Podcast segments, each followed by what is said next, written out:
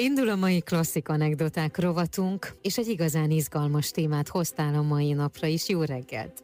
Jó reggelt! Visszamegyünk egészen pontosan az 1500-as évekig, és itt keresünk egy itáliai zeneszerzőt, aki a reneszánsz templomi zene kiemelkedő képviselője. Miért pont ő lesz a mai vendégünk, képzeletbeli vendégünk? Mai napon Giovanni Pierluigi da Palestrináról lesz szó, aki onnan kapta a nevét, hogy 1525 körül született, azt nem tudjuk pontosan, hogy mikor egy Róma melletti Palestrina nevű városban, és ugyan az eredeti neve az Sante volt, mégis mindenki Palestrinaként ismeri, zenetörténetírásban is. És az apropó, ami miatt megemlékezünk róla, az az, hogy 1594. február másodikán halt meg Rómában. A sírhelye én azt olvastam, hogy a Szent Péter bazilikában van, és nem véletlenül említettem meg a Szent Péter bazilikát, hiszen az egyik helyszín az ez lesz, ahova most ellátogatunk. Pontosan ő a Szent Péter bazilikában is dolgozott, és hát nagyon sok pápa patronusa is volt. De még mielőtt ezekről szó esne, szerintem talán érdemes így felidézni, hogy, hogy milyen kulturális közegben mozgott ő, vagy hogy egyáltalán milyen kortársai voltak, mert nem biztos, hogy így hirtelen eszünkbe jut. Uh-huh. Például egy kicsit fiatalabb volt nála a híres fizikus Galileo Galilei, vagy például Johannes Kepler. De hogyha festőkről akarunk megemlékezni, akkor, akkor Bost vagy egy idősebb kollégája Dürert kéne megemlítenünk, illetve Michelangelo-t, aki szintén szintén az ő kortársa volt. Ő egy olyan szigorú és következetes rendszert hozott a kóruséneklésnek a kultúrájába, hogy ez gyakorlatilag szinte tanítani lehet. És hát tanítják is egészen a mai napig, ugyanis csak nem minden mostani zeneszerző, sőt még a, az előző generációk is, mindenkinek van palestrina stílus gyakorlata. Tehát a kórus zenét és az ellenpont technikát azt palesztrinán keresztül tanulják még a mai napig a zeneszerzők. Mielőtt belemennénk ebbe, és elmondanád, hogy ez pontosan mit jelent, és az utókor miért nevezte őt el annak, hogy az egyházi zene megmentője, egy picit az életébe avassál be minket. Nagyon érdekes élete volt Palestrinának, legalábbis amit tudunk róla. Korai éveiről, a gyermek éveiről nem tudunk sokat, mert 1577-ben leégett a város, ahol ő fölnőtt, és a dokumentumok is elvesztek ezzel együtt. Annyit viszont tudunk, 1537-ben már Rómában tanult, tehát viszonylag fiatalon, ilyen 11 évesen. Itt a Santa Maria Maggiore templomban kórista. Ez napjainkig azért uh-huh. Rómának egy eléggé meghatározó temploma. Valószínűleg elég hamar kiderülhetett, hogy nagyon tehetséges, ugyanis 1551-ben, fiatalon 20, 20 évesen a Szent Péter Bazilika egyik kápolnájának lett ő a karvezetője. És hát akkor innentől kezdve pápák egész sora volt az ő patronusa, harmadik Gyula, és ezt követően negyedik Pius is, sőt a Deste családdal is kapcsolatba került, Ippolito Destével, aki, aki szintén nagyon nagyra tartotta az ő tehetségét. A magánéletéről annyit érdemes tudni, hogy ő kétszer nősült. Az első felesége, ő egy Lukrécia Góri nevű, elég vagyonos családból származó hölgy volt, akinek egy viszonylag nagy hozománya is volt, rétek, házak, szőlő, illetve elég nagy készpénzállomány, mm. és hát ezen felbuzdulva Palestrina úgy gondolta, hogy a borkereskedésbe, a borkészítésbe is belekóstol, és hát egészen nagy vagyonra tettek így szert közösen. Viszont sajnos Krécia Góri egy pestis járvány következtében elhunyt, elhunyt, és Palesztrinát ez annyira letörte, hogy úgy gondolta, hogy papnak áll. Még a nagy döntés előtt találkozott azonban egy újabb hölgyel, egy özvegyasszonyjal, Virginia Dormulival, aki egy szücsnek volt egy nagyon jó módú özvegye közösen ismételten vállalkozásba fogtak, és Palestrina szörmekereskedést vezetett szakértőkkel természetesen, viszont az is bizonyítja, hogy ő, ő neki mennyire kivételes helyzete volt, hogy a pápai udvar szörmeállátására neki volt monopóliuma. És ő mindeközben zeneszerző volt és alkotott, miközben vállalkozásokat vezetett? Pontosan, ő egy vállalkozó zeneszerző volt, és rengeteget komponált. Mik maradtak fönn tőle? 104 mise, 300 motetta, rengeteg himnusz, madrigálok, világi és egyházi egyaránt. Úgyhogy elég termékeny zeneszerző volt, és ráadásul nagyon is tehetséges. Akkor térjünk át most arra, hogy miért mondták azt, hogy ő az egyházi zene megmentője. A pápai udvarban ekkoriban készültek a tridenti zsinatra. Palestrina leginkább a több szólamúság mellett volt. Viszont a tridenti zsinat alapvetően inkább az egyszerűsítés felé húzott. Az egyszólamúság felé leredukálta az összes olyan folyamatot, ami esetleg ilyen túlburjánzást eredményez. Palestrina viszont úgy gondolta, hogy a több szólamúság attól függetlenül még egy erény, és próbálta mindezt megtartani a kompozícióival. És mivel ő ugye elég jobba volt a, a pápai udvarral, és többek között a pápával is, hiszen ugye a patrónusa volt, ezért az ő hatására döntött úgy mégis a zsinat, hogy maradhat a többszólamúság. Úgyhogy ezért tekintjük őt uh-huh. a mhm. egyházi zene úgymond megmentőjének. És később egyébként a 19. században is visszanyúltak ehhez a hagyományhoz. Azt hiszem nem árulok el nagy titkot, hogyha azt fogom mondani most a következőkben, hogy részletet meg fogunk tőle hallgatni, amely az ő egyik műve, de mi lesz ez? Egyik leghíresebb kompozíciója, ez a Missa Papi Marcelli. Ez egy mise, amelyet második Marcel pápának komponált, aki mindössze három hétig ült a pápai trónon viszont nagyon nagyra becsülte őt Palestrina, és azóta is ez a mise egy, egy mintaértékű kompozíciója, úgyhogy ebből fogunk meghallgatni egy rövid részletet. Ez pedig a Kírie. Rávilágít arra, hogy pápai államban a Sixtus kápolnában milyen előadói hagyomány volt, és hogy ez később mennyire fontos volt a későbbi komponisták számára is.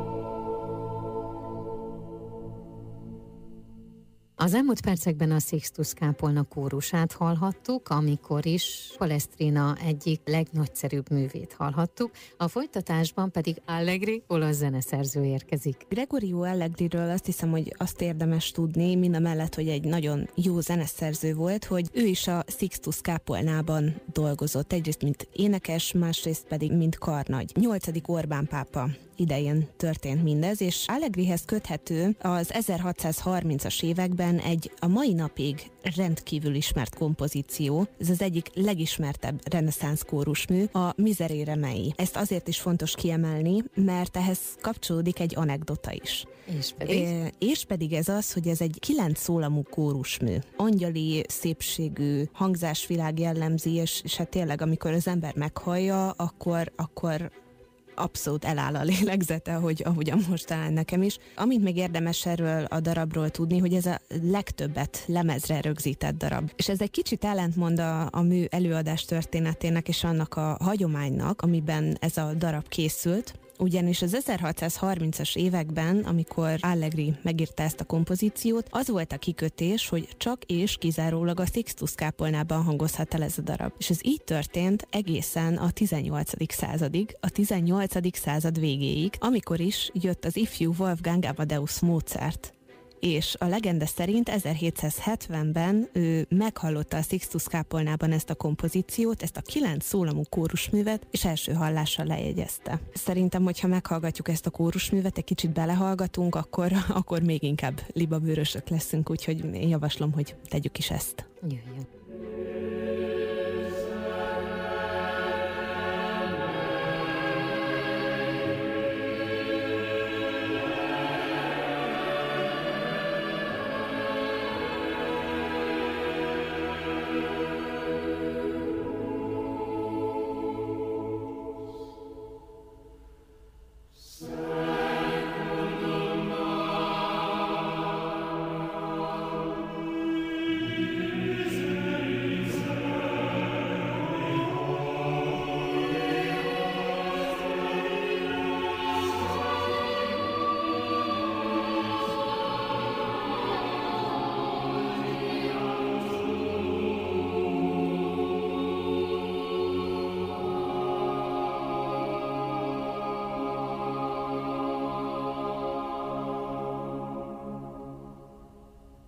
Azt olvashatjuk erről a műről, hogy a mizerére lélegzetelállítóan szép, egyike azoknak a mai napig áhítatott keltő műveknek, amelyek különös kegyelmi állapotban születtek. És említetted ugye, hogy Mozart meghallgatta, majd lejegyezte, de volt-e más is, akire ugyanekkora hatással volt? Azt talán még nem került említése, hogy Allegri ugye ugyanezt a hagyományt vitte tovább, amit Palestrina, tehát hogy Palestrinának a hatására komponálta ezt a művet valószínűleg. És ez a hagyomány Liszt Ferencet is megihlette. 1862-ben ugyanis kutatók szerint egy eléggé abszurd művet sikerült létrehoznia ebből, ebből az anekdotából. Megírta az A Chapelle Sistine-t, azaz a, a Sixtus Capolna által inspirált kompozícióját, és ennek több változata is elkészült zongorára, négykezesre és zenekarra írott változata is van, és ami a különlegessége ennek a műnek az az, hogy két kompozíció dolgoz föl ugyanennek az anekdotának a kapcsán. Egyrészt Allegri mizeréréjét és Mozart Ave Verum korpuszát. És ezt a két kórus művet ilyen egészen érdekesen vegyíti. Mizeréréből zenekari változatot csinál, és, és még variációs formában is feldolgozza, és az egész nem egy túl ismert alkotása,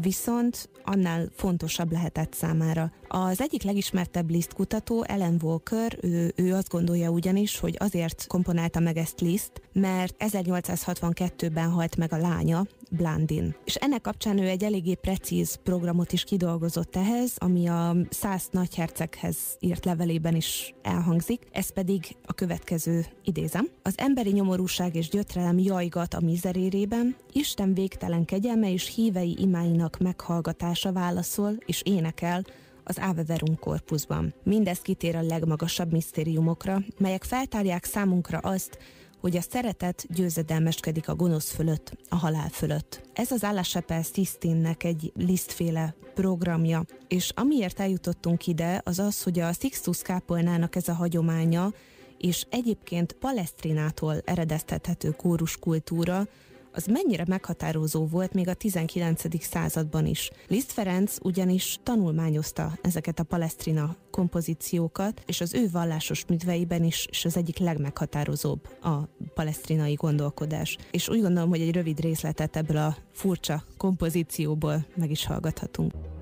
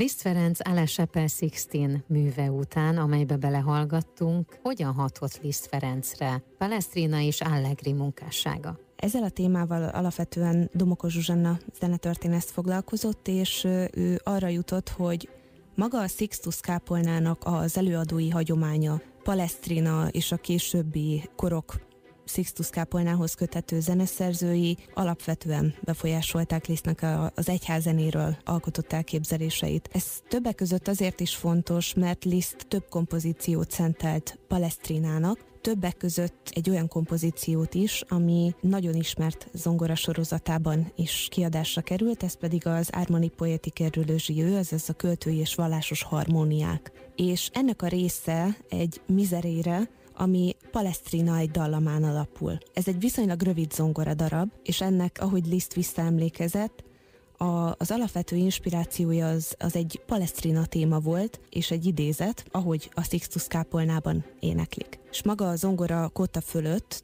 oda van írva a latin nyelvű szöveg is. Köszönöm szépen. Jövő héten folytatjuk, és ígérjük akkor is hihetetlen történeteket, anekdotákat és életeket ismerhetnek meg. Köszönöm szépen. Köszönöm én is.